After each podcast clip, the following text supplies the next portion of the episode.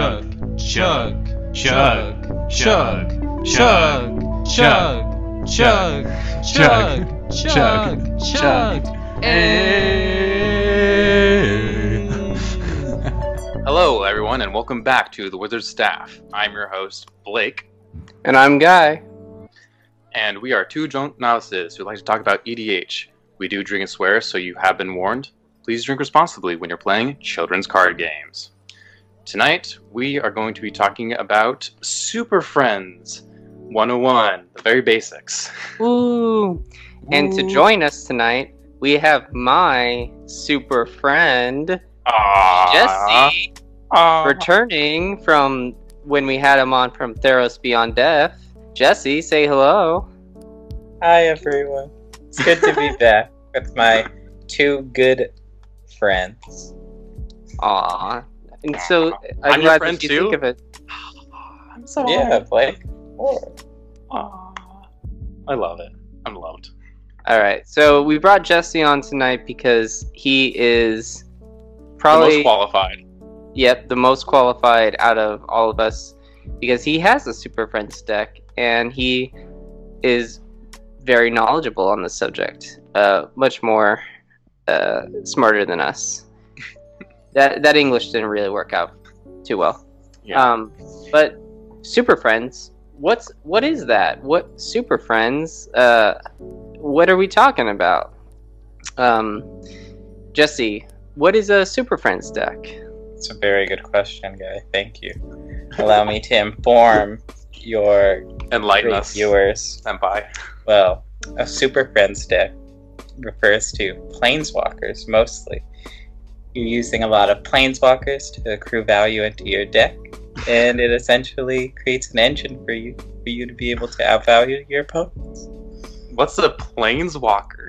Planeswalker? Wh- What is going on? All these fancy words, you know. I don't know what they mean. Oh, What's a jeez, I have planeswalker? elaborate this too. if you want to. Uh, well, you know, a planeswalker. Uh, to me, they're like just one of the main characters of Magic. Usually, they usually are like in the promo art. They usually have their big storylines, and they're like really weird permanents that have different ranges of an ability, and they're usually pretty unique with their ultimate, which is usually their last ability, which is probably never going to happen, but it's that flavor. It's the flavor that you're It's the, it's the fact that it could happen, right? It's- it's the, it's the, it's It's not the threat. It's the threat. Mm-hmm. Like some mind games. So interesting fact, but I mean, you are a planeswalker as you're playing the game. The game is centered around you being a planeswalker, going around and doing magical duels with other planeswalkers.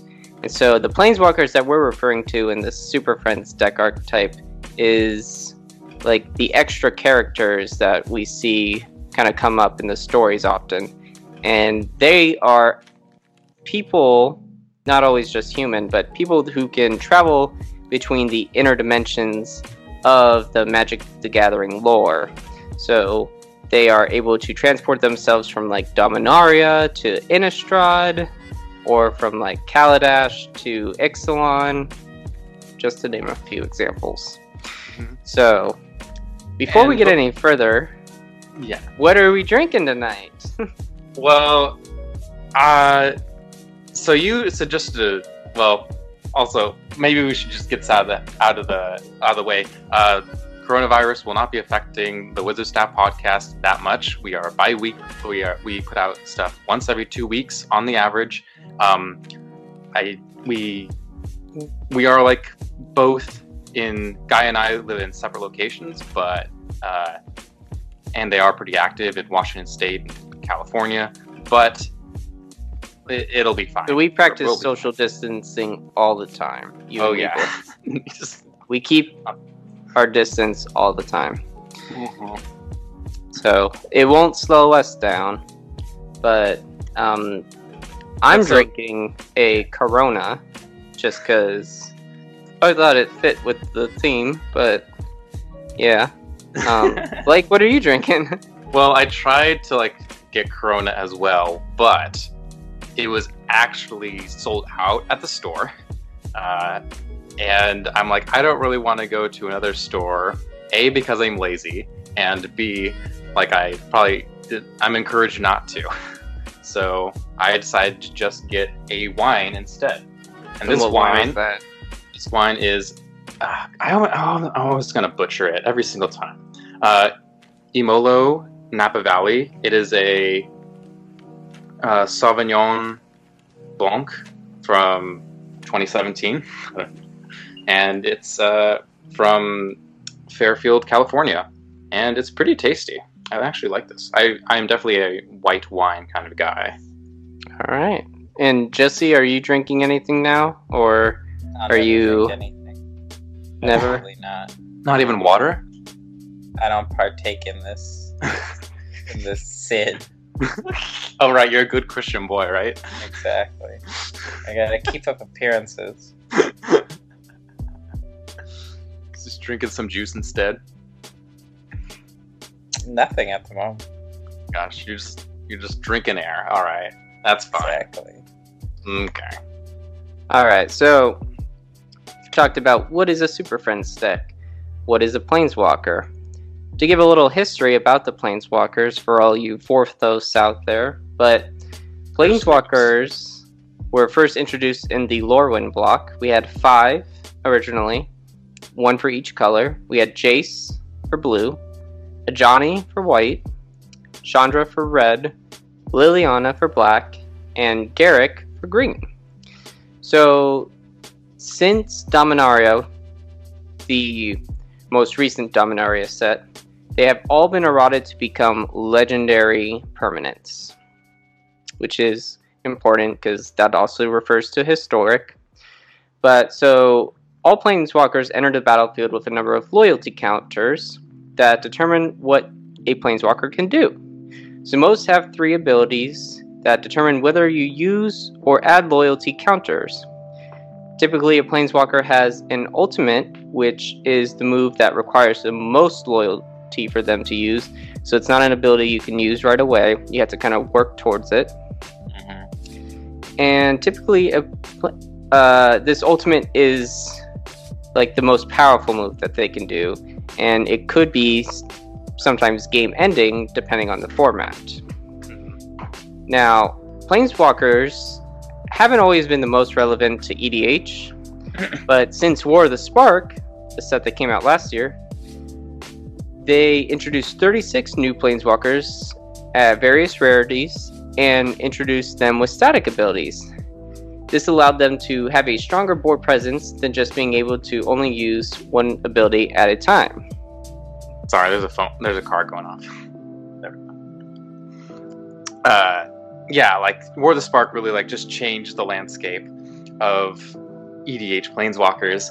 Uh, they uh, they like actually made good ones, like because everyone who's like been listening to me a long time just knows that like I'm just like the biggest hater on planeswalkers in EDH. And so it's nice that we got like some relevant ones in that set. I'm just gonna say that static abilities are pretty good. I hear they're basically killable enchantments.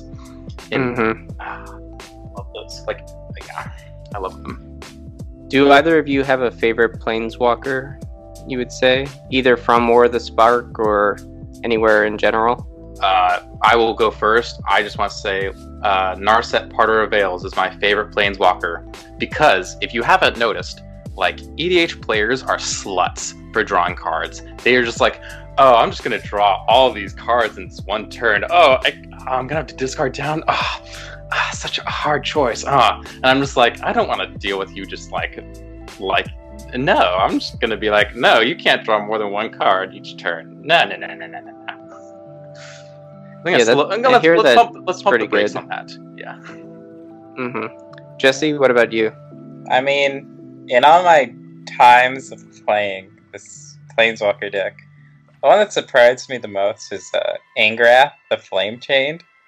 Just like constantly making people discard a card and burning them for two life. Like, oh, it does actually a lot of work. So I would say that one was like the biggest surprise. It's definitely turned out to be like my favorite to get. Sorry, Blake and I both are completely unaware of this Oh, card, so we have okay, to I'm look loo- it up. Yeah, I'm looking it up. It's uh, An- Angrath the Flame Chain. It is three and a black and a red for four loyalty. Plus one, each opponent discards a card and loses two life. That's annoying. Just repeatable discard is pretty annoying, I hear. Just people complaining about Kroxa already. So I know that's pretty annoying. Yeah, Uh, but in minus- terms of like super strong cards, Narset and the new Ashiok, or I guess the old new Ashiok, or the Spark Ashiok. Old new That one was- Ashiok. Yeah, yeah, old you new. know. but yeah, that Ashiok turned out to be pretty good too. All right, cool. Personally, yeah, I think I would agree with Blake. The Narset and the Nissa, the newest Nissa, who shakes the world. Those those two would probably be my favorite. Um, or it would be the Soren the Mad. I think the one that doesn't have a plus ability. It's um, yeah, it's oh Sark Sarkhan the Mad. Sorry. Um, he doesn't have a plus ability. He ha- he has a minus ability that just allows him to ultimate real quick, and it's really flavorful in a dragon deck. And it was the first Planeswalker card that I owned, um, so it felt really cool. So okay, what what? So we've talked about Planeswalkers and what they can do, and Mhm. sometimes that they have these ultimates, which are like game-ending abilities. hmm That's the idea. Yep. And they can create these things called emblems. Yeah. What's an emblem, Blake?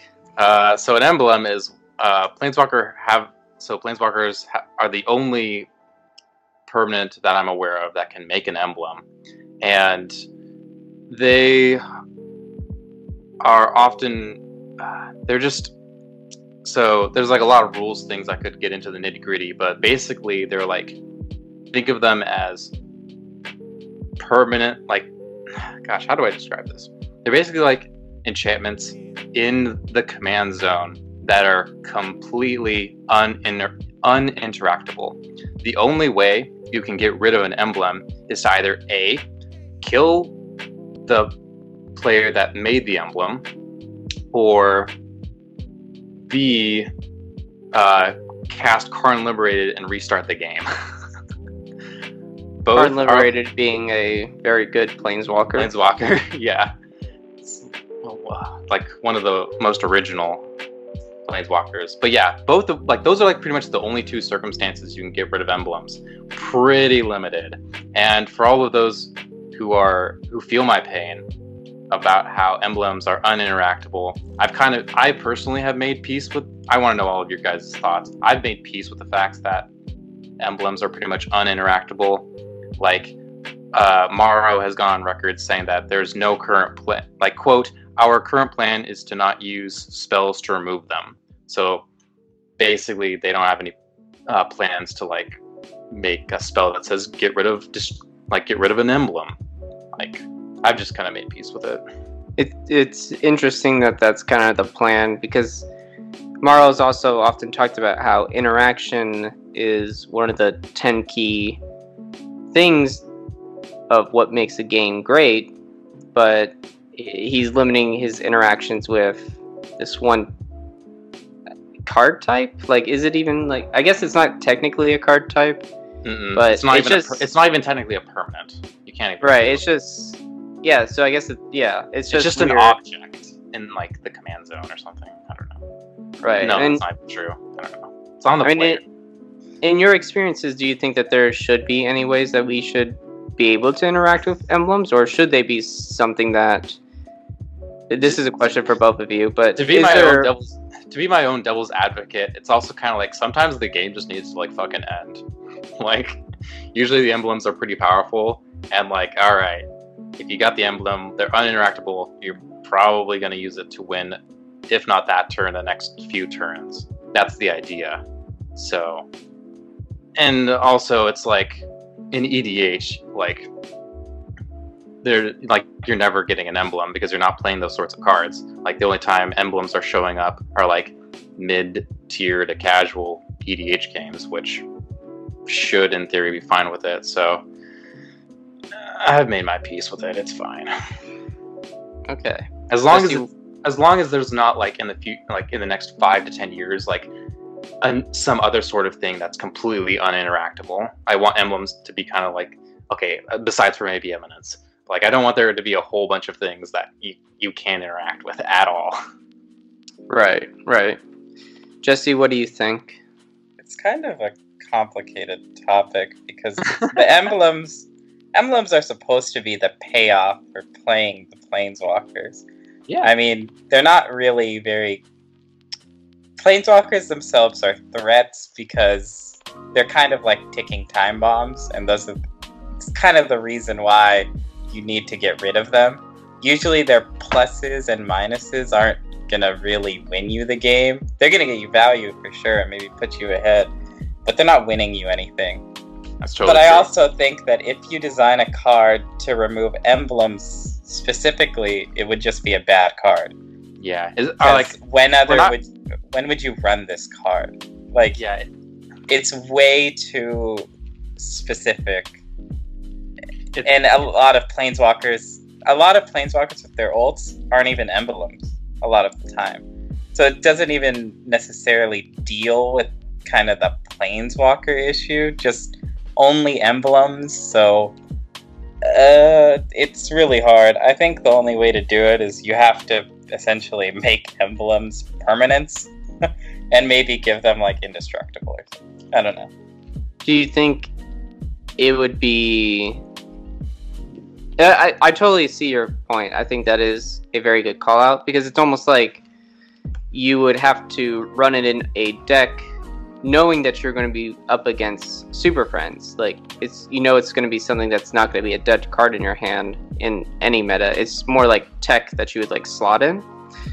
So maybe it's something that they could experiment with at some point maybe i don't know where it's like target player sacrifices planeswalker or emblem that they have where it, it has to kind of it can't just be its own thing it would need to kind of like go along with something but then who knows because that's still kind of a little specific but that is a good point I am going to add to this really quickly.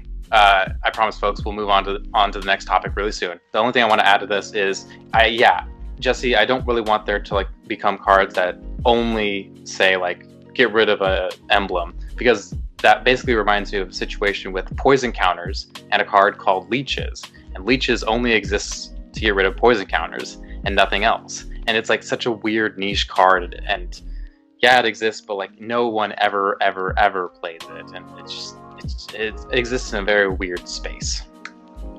it would probably make more sense to have the card be in standard because if they had made that card for War of the Spark and you know there were a lot more planeswalkers doing ultimates, maybe they would have come up with some way to interact with the emblems, but that's not what they did.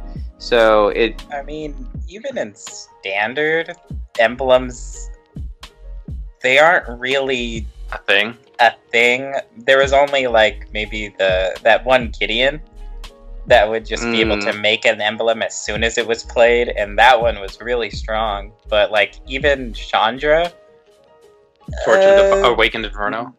like hasn't found a home pretty much anywhere, and it's it's decent, but it I, I don't know. I mean, emblems really aren't the problem. It's not being able to deal with planeswalkers or comboing planeswalkers to getting ultimates immediately is more the issue than like the emblems per se. Mm-hmm. But in no other format are planeswalkers like really the emblems aren't really the problem. It's not being able to interact with the planeswalkers themselves that make them problems. Yeah, that's the idea. Is like you should be able to kill the. In most situations, you should be able to interact with the planeswalker before they make the emblem. That's the theory. Yeah. Uh, we'll also give a really quick example of what we're talking about instead of talking abstractly. So one example would be Tamiyo, Field Researcher. For one and green, white, blue, you get four loyalty, and then there's some other activated abilities we don't really care about. And then the minus seven is draw three cards. You get an emblem with you may cast non-land cards from your hand without paying their mana costs. So that's Omniscience. Yeah, it's basically omniscience, as but it's even better because it has an emblem. You can't even. Uh, people tilt at omniscience, and you can't even interact with this. And you get to draw three cards. Yeah, that's pretty good. Yeah, I hear it's pretty good. All right, we're gonna move on now to give a bit more context to this whole subject, which is uh, at the time of recording, what are the five most popular commanders to build a Super Friends deck? So, if you want to build one, like who who, are, who do you think it might be the best to like helm your deck? Mhm. So, to nobody's surprise, uh, in our number one slot, right? That's the number. Yeah, she's the number one. Yes. Yeah, we're just gonna start off with number one. We're not gonna do no countdown shit or nothing. Uh, we're just we're gonna do Atraxa's Praetor's Voice. Uh, for those who don't know and have been living under a rock, she is a green, white, blue, black for a legendary creature, Angel Horror. She's a 4-4 flying, vigilance, death touch, and lifelink. And at the beginning of your end step, proliferate. She's just has it all, and there's many ways to build Atraxa, but one of the ways that people one of the many many ways people like to build her is super friends because she's in four of the five colors of magic and you can just uh, proliferate meaning your loyalty counters will be going up one at the end step just value Right, and you can pick. It's not even like all counters. It's you're going to use it only for your asymmetrical side. So you're gaining the benefits and you know, maybe that'll put your planeswalkers at being at higher loyalties and like being able to ultimate faster than you think they would be able to. Mm-hmm. Or just keep them around on the battlefield longer. Yeah. Jesse, what do you think about this commander as a, a Super Friends deck? This is also like five times more popular than the next most popular Super Friends deck. I think this is like the quintessential like Super Friends commander until they make one that's specifically for planeswalkers. Uh I think it has all it's pretty much everything you want. It has white for like part of the white does have like this really niche planeswalker support with it. There was like Djeru with whose eyes are opened or whatever, and it's like Arena Rector? Yeah, Arena Rector. Like they have like these weird tutors like deploy the Gatewatch. So they white has a lot of support. Green is some of the best support. Blue helps you proliferate. Black's for a ton of removal and recursion. It has everything it needs. Just and the not red. Planeswalker, Fuck. yeah, a pet, basically. uh, all right, all right. So we'll go now to the next, the second most popular Super Friends commander. Yeah, and I do want to say it, I was able to like kind of. I feel like with this one and then the next two, it, there was kind of a theme where the Atraxa was focused on the proliferate mechanic, and proliferate will probably play a role in all Super Friends decks just because that is such a powerful ability. But then these next three all kind of had the similarities of they are all WUBRG commanders, which is just um, great because you can have access to all those colors, and each one of these also cares about being able to cast like really big spells or legendaries, which planeswalkers are. So, Sisay, Weatherlight uh, Captain, who is a two white legendary creature, uh, human soldier, 2 2. Sisay gets plus one, plus one for each color among other legendary permanents you control. And then for search your library for a legendary permanent card with converted mana cost less than Sisay's power, put that card onto the battlefield, then shuffle your library. So it's pretty easy for you to just be able to tutor out a planeswalker. It's it sort of reminds me of Yisan the Wanderer Bard, where like it's more toolboxy and you are restricted to legendary cards that you can tutor out, but you're like kind of reacting to like what the rest of your opponents are doing and like getting the specific legendary card that deals with other people's stuff. Yeah, next we have Ramos Dragon Engine, um, which is pretty cool. I like this card a lot. Uh, 'Cause it's a dragon. gener- dra- dragon. Six generic mana, legendary artifact creature dragon, 4 4 with flying. Whenever you cast a spell, put a plus 1 plus 1 counter on Ramos for each of that spell's colors. Remove 5 plus 1 plus 1 counters from Ramos. Add double WUBRG, so white, white, blue, blue, black, black, red, red, green, green, to your mana pool. Activate this ability only once each turn. So it's nice because you can ramp pretty hard and helps you just cast those higher CMC planeswalkers, which I don't think we mentioned, but most of them, most of the planeswalkers, except for some of the more recent ones, tend to have like a higher CMC of like five to six. Yeah, we haven't talked about that. It, like the elephant in the room is that the average CMC of a Super Friends deck is like five or six. Yeah, so high. These decks tend to play a little slower than other decks and i mean i think my only experience playing against them is with jesse's but you do want to run a lot of like ramp support to be able to get them out and you know be able to do stuff quicker yeah, and we will get to your deck, Jesse. I promise. We just gotta wait a little bit. It happens. okay. well uh, jesse so this next commander jodah archmage eternal um, who i know i don't think i've ever played against your jodah deck but when you had him was he a planeswalker deck Uh, well, it had like a couple Nicol Bolas in there, but that was about it. It wasn't a planeswalker deck. It was more just uh, s- big stuff. Was it a Nicol Bolas tribal deck? No, Okay. fortunately not. I would I would have given you shit. All right, so Jodah Archmage Eternal, one blue, red, white, legendary creature, human wizard, four three with flying.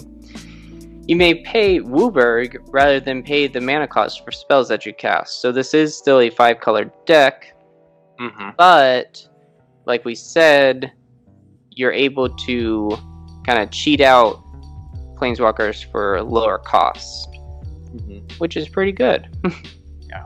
So I have played against this as Super Friends deck in person, and you know, most of your planeswalkers are five or six CMC or whatever on average, and so the ideal play is to like just uh, pay WUBRG, put out Omniscience, and then just like jump the rest of your hand of planeswalkers, uh, like hopefully on like turn five, and then to just be like, you got an answer to this? You probably don't. I'm going to now hopefully restock my hand using my planeswalkers and uh, wrath board and just accrue value and just like this is the beginning of the end, fuckers.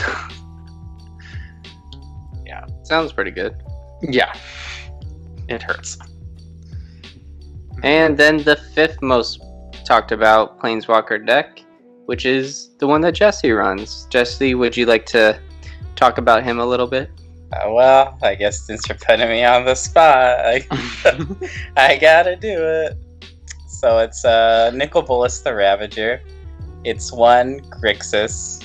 It's a legendary Elder Dragon. He's a 4 4. On his front side, he is flying, and when he enters, each opponent has to discard a card. But since it's a flip card, it can flip over to a Planeswalker with 4 and uh, Grixis, and you flip him over to his Planeswalker side called Nicol Bolas the Arisen. He starts off at 7 loyalty, his plus 2 is to draw 2, minus 3 is to deal 10 to a creature or Planeswalker, minus 4 is essentially to reanimate either a creature or Planeswalker from any graveyard, and then his minus 12 is to pretty much take someone out of the game. So that's pretty much it. Uh, I had actually originally built this Planeswalker deck to play uh, Oathbreaker. So I really wanted to play Dragon God when it first came out. But when I realized that, you know, nobody plays Oathbreaker, that format was pretty much dead on arrival, uh, you know, I had to, you know. Some people tried. You tried. I, I did, respect. I tried I respect that. and it didn't work out too well. Uh, I essentially had to retool to Commander, and this was pretty much my only option. but uh, it ended up being not too bad. Like Not too bad? Being, being able to get an early discard like creature out that if people try to kill again, you're gonna make them discard again by replaying it. It's kind of like a like go ahead try, but like I'll keep taking cards out of everyone's hands the more you try to remove this card. So it's it also works with itself in that you make everyone discard a card in the early game, so they're more incentivized to like remove a late game card from their hand early because they might not get to it that early in the game. And then now, when you flip over to your Planeswalker side, your reanimation targets are really good because now they've most likely discarded something very good. So then Oh. you also have a way to protect it the turn you flip it. So it, it's pretty good on its own. Like a 4 4 to protect your walkers is already pretty decent since it also has flying. So the card, it, it's turned out to be way better than I had originally thought. I thought I would never be playing this planes. I, w- I thought I would never be playing the creature itself, but it ended up alright.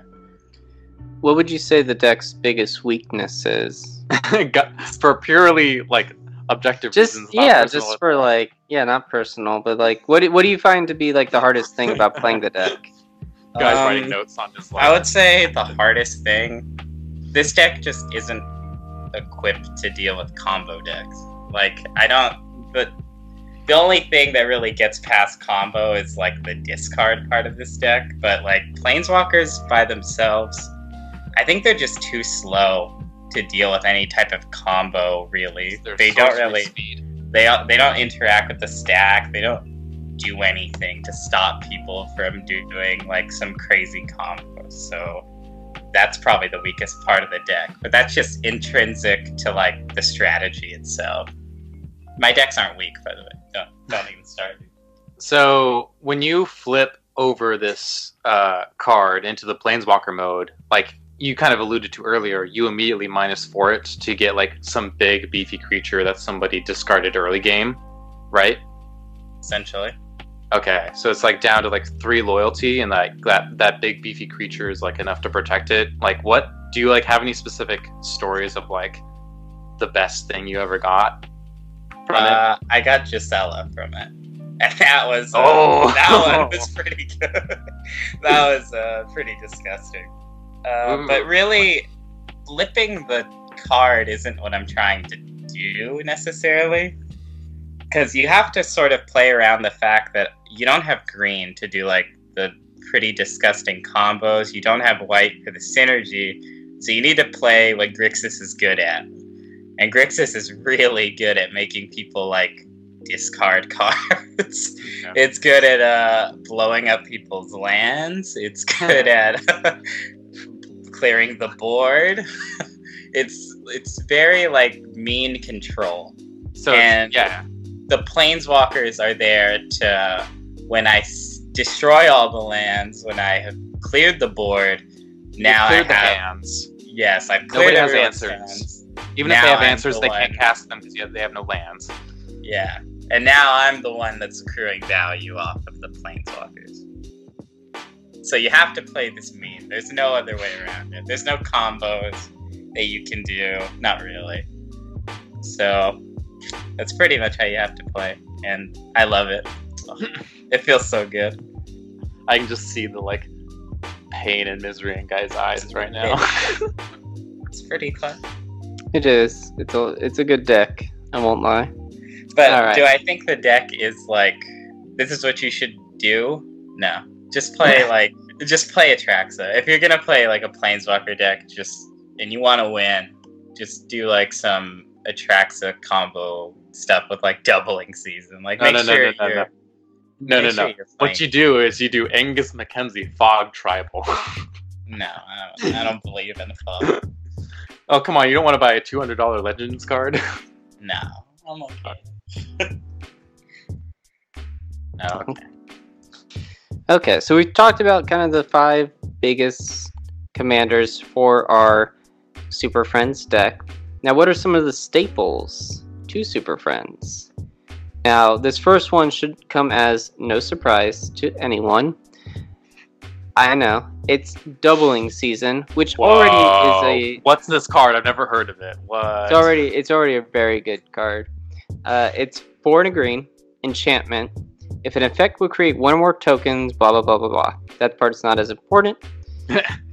but if an effect would put one or more counters on a permanent you control, it puts twice that many of those counters on that permanent instead.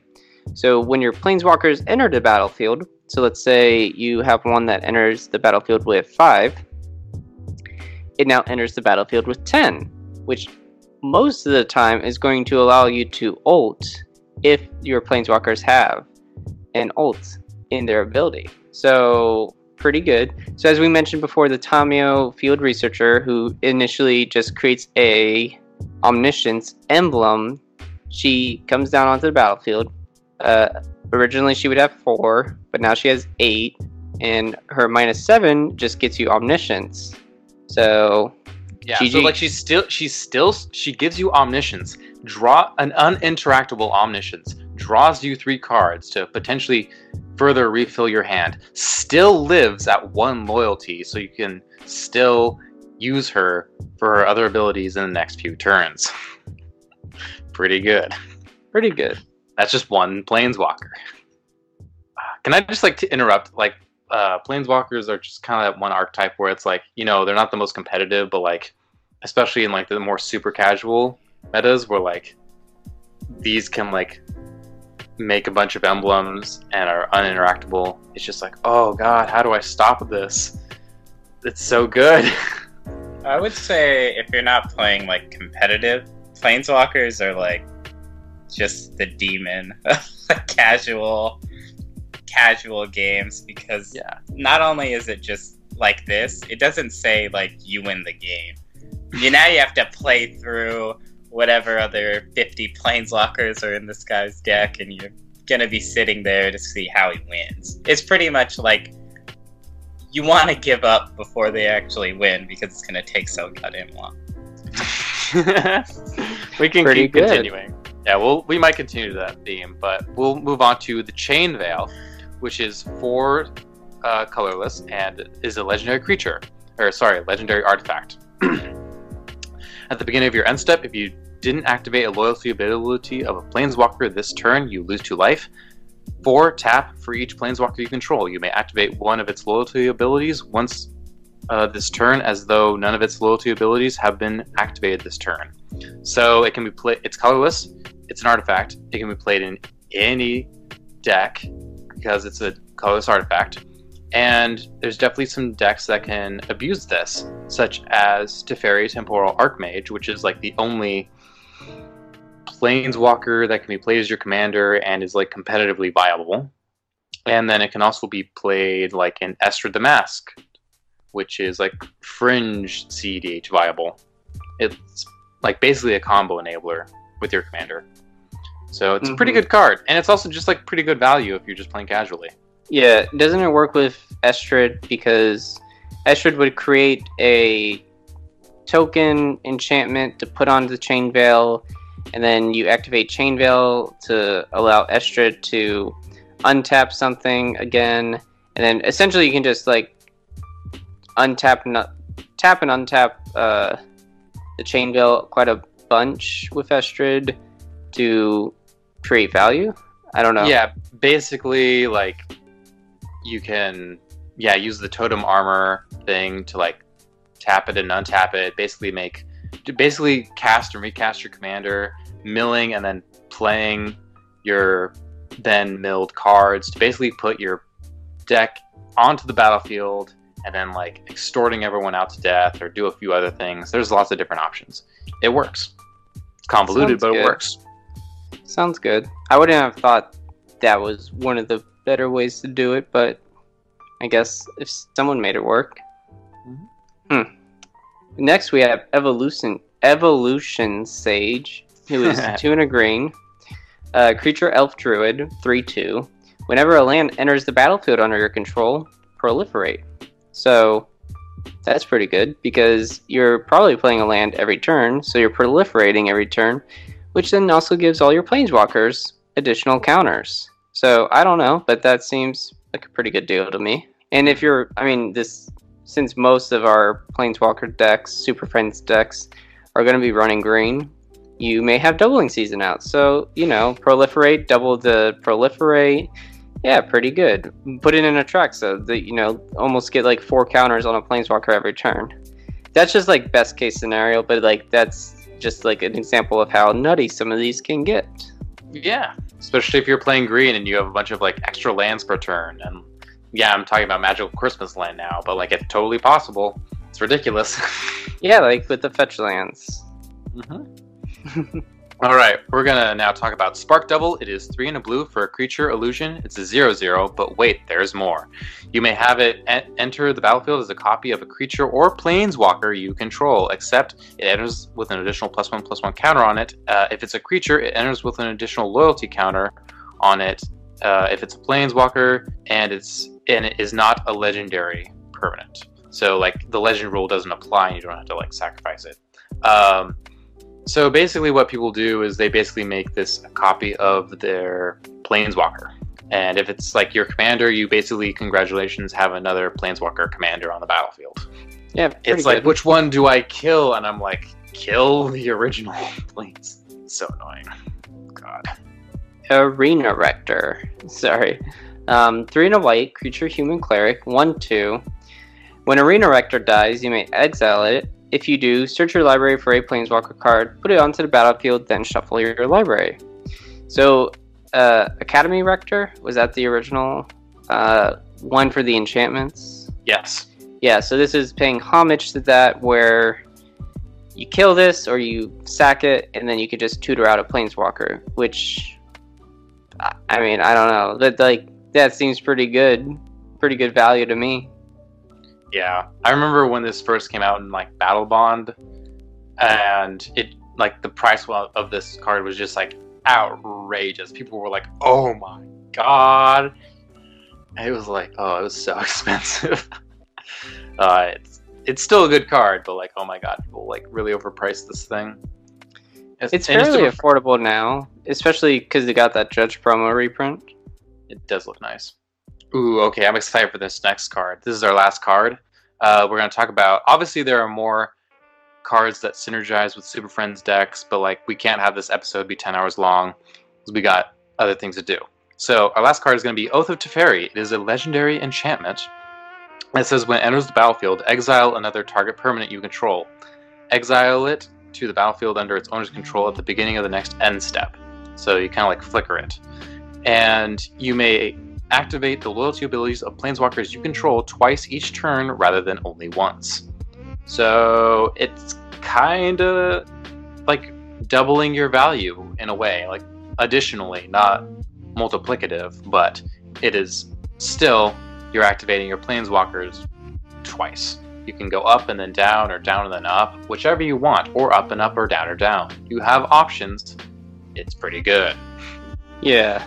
And so a lot of the cards that we just mentioned were I guess well, I guess Teferi is white blue, Arena Rector is white, Spark Double's blue, green uh, Evolution Sage green, Chain Veil artifact, so it could be in any deck. Double doubling season is also green. But um Jesse out of curiosity, but like how do you feel not being able to run some of these uh, essential cards? Because we were talking about earlier how white is kind of a support color for planeswalkers, but obviously Nicol Bolas doesn't have access to that. So do you feel that that sometimes puts the deck at a disadvantage, or not really? Mm, I don't know. I'm more of the type of person that likes kind of the deck building restraints, but I don't have like easy access to like super powerful cards. So now I have to think like, okay, I can't go that avenue, but whether what other options do I have? And it's like in these colors, I have like really good artifact synergy. I have discard. I have land destruction.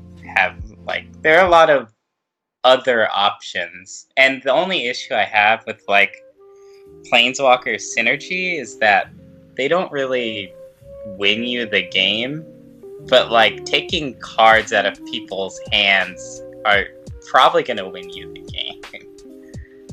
Go ahead. So it's like your style of Super Friends is like, I'm going to control everyone where nobody has like lands or hands or a board state, and I'm just gonna like use that time to like generate value and win. Whereas other sort of Super Friends versions kind of are like, I'm just gonna generate a whole bunch of counters and proliferates and just like absolutely go hog wild. Maybe ulti- like ultimate a few things, make some emblems, and like kind of stacks you out in some ways. But like you can still have your stuff. I'm just gonna like hard lock you down, and just like win. To so me, there's definitely there's definitely ways to like play Super Friends. There's lots. There's still some variation in that. To me, traditional Super Friends feels almost more like combo in the sense that like I have my doubling season. Uh, or you could compare. You could like prepare, right? What is Tamiyo like five mana? Doubling season is five mana. So you have like you build up your way to you have like ten mana. People are tapped or whatever, and now you're like, okay, I have my combo. Here's my doubling season. Here's my Tamiyo. Here's my ult, and like this is my win. I don't have traditional ways like that. I have to figure out ways of like it's essentially a control deck for like what it's worth and I have to figure out how to control three other people by not relying on combo now. I have to like just kind of accrue value or deny other people resources. So it's yeah, they're definitely like really different styles of playing. And it's kind of just like what you want to do. I didn't want to go the combo route. I like it's weird to say, but I like the interaction, even though I'm literally like taking away people's cards and like uh, Being to, sorcery like, dis- speed. destroy their lands. But I like to, I don't know, feel like challenged. Like it, it's so weird to explain because there is a there is challenge in doing combo, but to me, it's like I like to make people. I like to make the game sometimes three v one, and I want people You like to being arch enemy. I want them to be. I want to. I like beating three people at once when they know what I'm gonna do to them. It, it, it makes me feel good that it's like that's the type of player I guess I've turned out to be. I didn't think it would end up like this, but You live long enough, you you become the villain. exactly. exactly. All right, so this is a good transition to strengths, but before we do that, um, there's a few other like cards that are like in the 99 of Super Friends decks. There's Oath of Nissa, Oath of Gideon, Oath of Ajani. Those are like the only good oaths. There's Humility, there's Crawlspace, Contagion Engine, Contagion Clasp, Deepglow Skate. We've already mentioned Tamiyo Field Researchers, Silent Arbiter, and we could probably talk for another like 30 minutes about other cards, but we don't have time for that. So I would like to now move into the strengths and weaknesses of Super Friends because we've kind of been tiptoeing and like lightly teasing around this, but I now want to talk about the strengths and weaknesses of playing a Super Friends deck because every deck is not perfect, uh, believe it or not. Every deck is not unbeatable, believe it or not.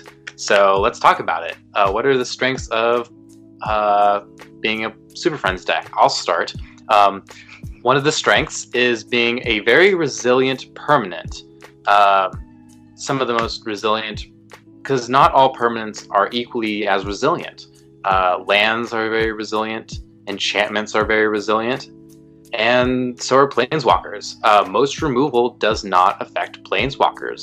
Uh, most most removal is very good at dealing with artifacts, enchantments, creatures, but that's about it. Unless you start like teching in. Well, that's kind of. Eh, I'm not sure that's the best words to use it, but you guys understand what I'm saying, right? Mm-hmm.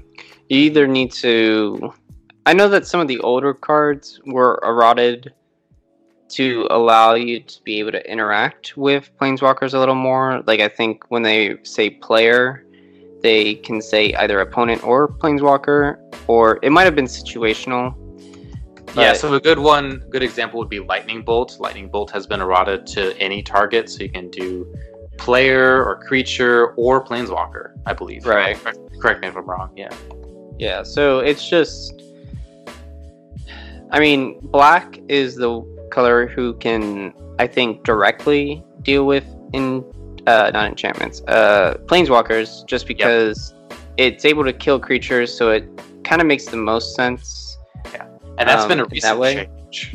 That's been a recent change where black has been given the ability to directly deal with planeswalkers, I believe. Mm-hmm. Yeah, Uh, I'd say uh, planeswalkers have benefited from being introduced as a mechanic the latest than any other permanent type because now there are so many older cards that you can run in a planeswalker deck that would normally like just ruin a normal deck and you just completely get all the benefits like most like mass land destruction in red only targets like creatures artifacts lands and it's like there's one permanent type. There's a couple permanent types that doesn't target, and Planeswalkers is one of them. And there's a ton of cards like that. So you, they really benefit from being introduced last. So on that note, it's it's funny because Planeswalkers came out in like Lorwyn, which was like 2007. So at the time of recording, that's like 13 years, and Magic the Gathering's been out for like 25. So like, and a, mechanic that's like 13 years old is still consi- like in terms of a new permanent type being added to the game. That's still relatively new, and that just kind of makes me laugh. It's the newest card type, I believe. I mean, I don't think they've introduced another it card is. Type since, other than maybe Tribal. I don't know if Tribal was before or after Planeswalkers, but they don't really support that anymore. All right, we should we should get back on track. Yeah, so mass board wipes do not affect your board as often. So in Planeswalker decks, you are probably running Wrath of God or Damnation to get rid of creatures that are on the battlefield, but your Planeswalkers will stay safe. And it also gives your opponents less, you know, creatures to interact with, like uh, interact with your Planeswalkers. yeah, they can't attack into your planeswalkers if you just like nuke the board every single turn. hmm which I know casuals have been very salty about, but it's like that's what you got to do sometimes. Like Yeah. white, white, especially white has a whole like a whole bunch of wraths, so many wraths. Um, and then, as we've kind of alluded to earlier, emblems are basically unstoppable, and you can lock down your opponents with them. Um, you can use Narset Transcendent Ultimate so they can only cast uh, non-creature spells, which will shut down most decks.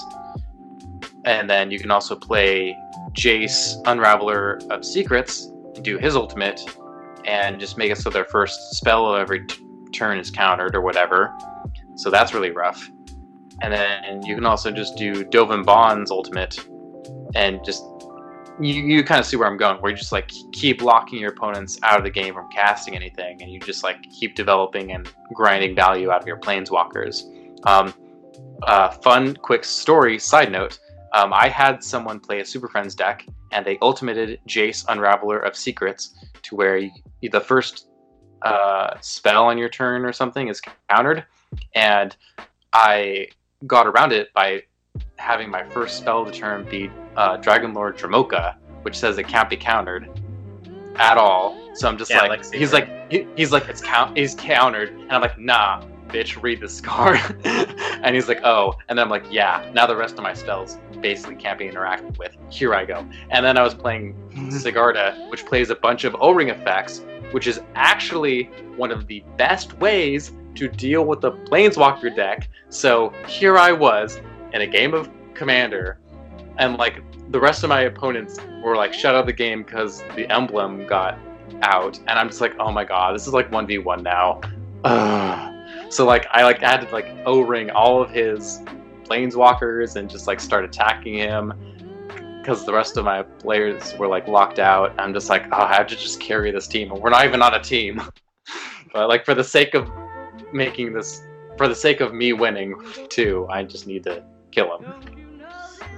You should thank him. He basically won you the game. I would so- be like, so like it was like, still dude, it was so always play this- convoluted. Ah, I would be so- like, always play this deck versus me because you know I'll always win. I still had to play around it. I still had to think really hard, but it was just like, oh my god. All right, we should move on. Yeah, so strengths. What are some of the weaknesses? Well, there's still one more cool strength to it. Oh, I'm so sorry.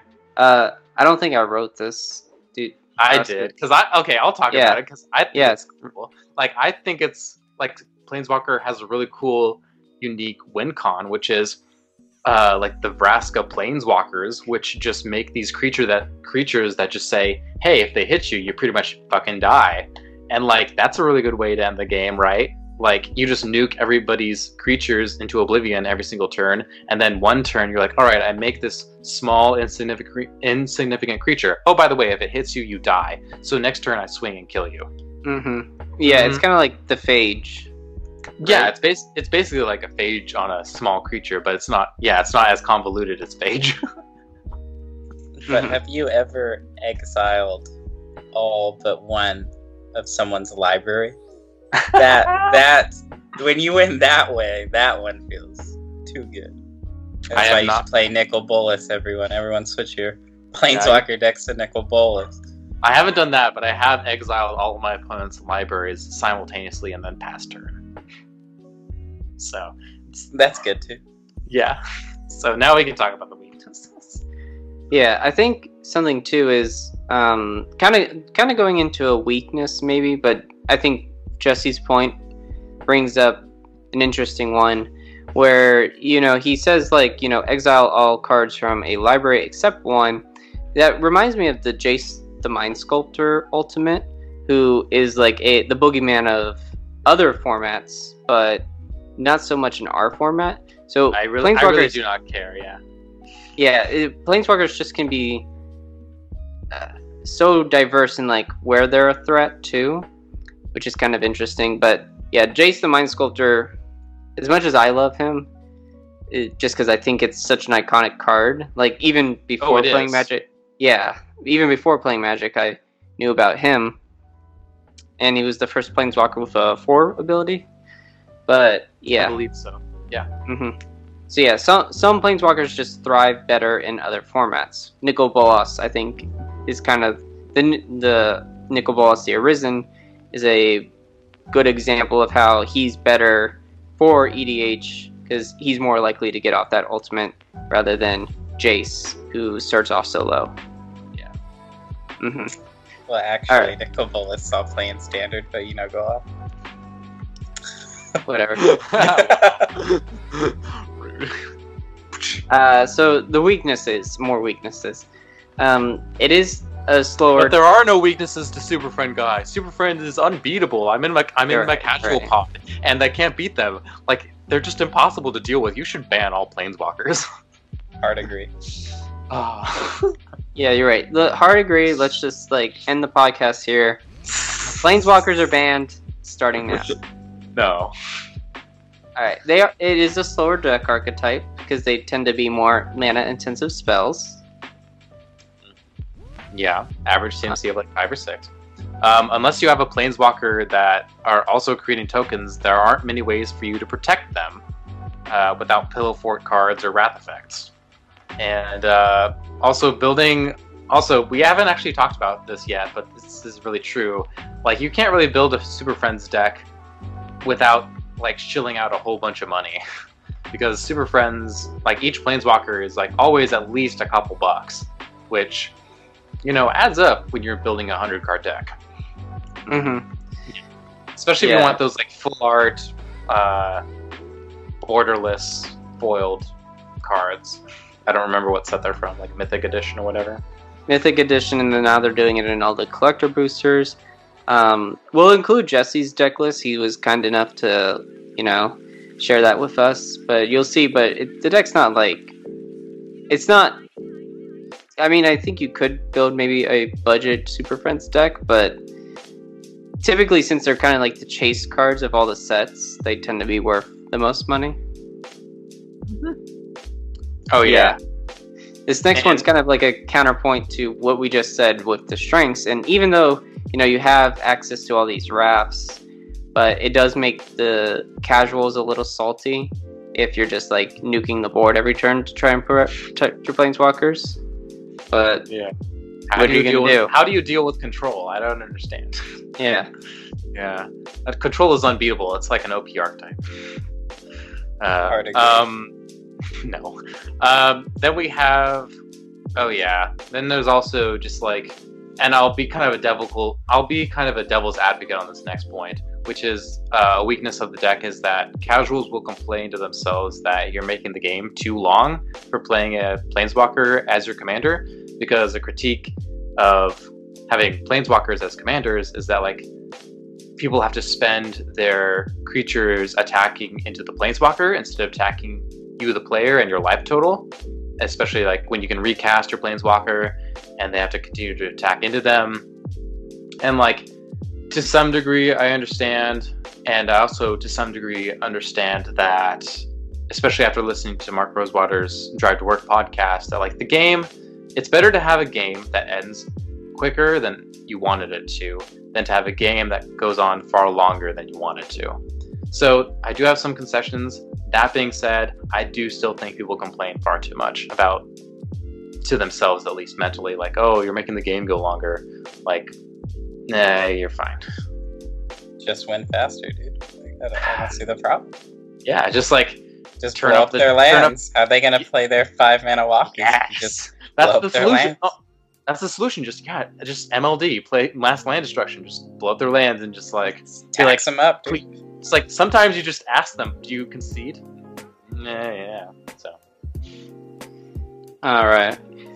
The last thing that I think we're going to get into is just planeswalkers as commanders. So they are a legendary uh, permanent type, and they are they're not creatures, but they are kind of like creatures in a way, where a lot of people have kind of wanted the rules committee to allow them to become like your commander. So they have hard stated that uh, planeswalkers will not be your commanders. So that's why other formats exist, like Oathbreaker or uh, Brawl. And but there are a few exceptions. So we had the first round of commanders who could be your planeswalkers from the Commander 2014 product. We had one in each color, monocolor, Daretti, Teferi, Nahiri, Ob Nixilis, and Freyalise. Mm-hmm. Four years later, we got Aminatou, Estrid, Lord Windgrace, and Saheeli. And then in Battlebond, we got Rowan and Will Kenrith, who could be uh, partnered together as your commanders, or they could be just their own deck in general, but typically they tend to be built together.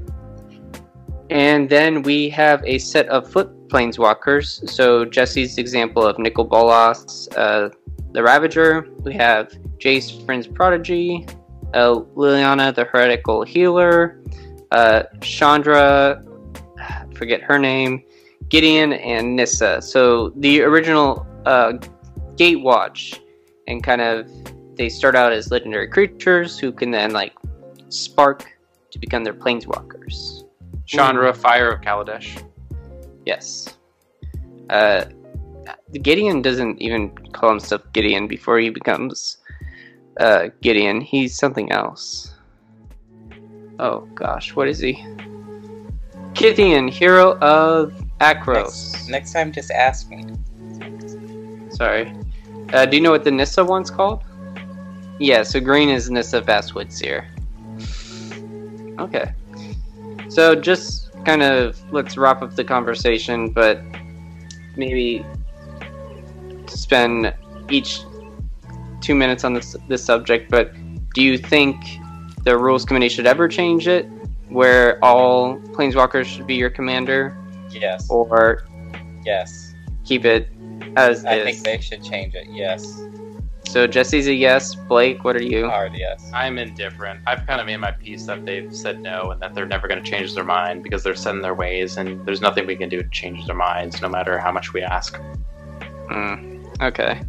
I mean, I, I agree with you. I would like them to change the rule. I'm so I'm with Jesse, but I do think what you're saying, Blake, is uh, probably a realistic way of looking at it. I think no matter how much we ask at this point, Because it's not a big it's not a big enough issue for them to care. right, and, and You know, they they go into the argument of like, oh, if we that's just like what, uh, maybe like a hundred new possible legendary commanders. It, who knows what kind of problems that'll They already Cause, got problems. They already have problems. That's I a great. That's a great point, Jesse. Thank you. Yes. Like, uh, when are they gonna fix that stupid ass Flash Hulk like Oracle nonsense? All that nonsense. Like, they have problems. They got huge problems. They just don't care. So it's like, why do you care about like planeswalkers? Then you might as well. I want to play my nice Nahiri. I want to play my nice Mythic Edition Nahiri. Like, Mhm. let me play my Mythic Edition Nahiri. What It's hell? okay. It's okay. Just do rule zero. Oh yeah, I'm sure. Just go to your People LGS and relaxed. say rule zero, and you can just do anything, I can't even get my own play group to agree to that. I need I would, I, need them to force it. I would totally be okay with it, Jesse. Okay, you got you got one. You got two out of four or Okay, five. We'll yeah, play one v one commander. that's different. That's oh, that's a whole nother can of worms. All right, we should just end. it. All right. Well, thank you, Jesse, for coming on for to the podcast tonight. Your vast amount of knowledge for Super Friends was Extensive. very insight, extensive, vast knowledge was very insightful to the subject. I hope everyone was able to learn a lot more than just from me The and more Blake. you know. the more you know. Um, I hope everyone is safe. Hope everyone's in quarantine right now and are practicing social distancing. We hope that you're healthy and, you know, hopefully this will pass and we will all get through this. And we can all be nerds, socially awkward together at a card Yep. shop. Yep.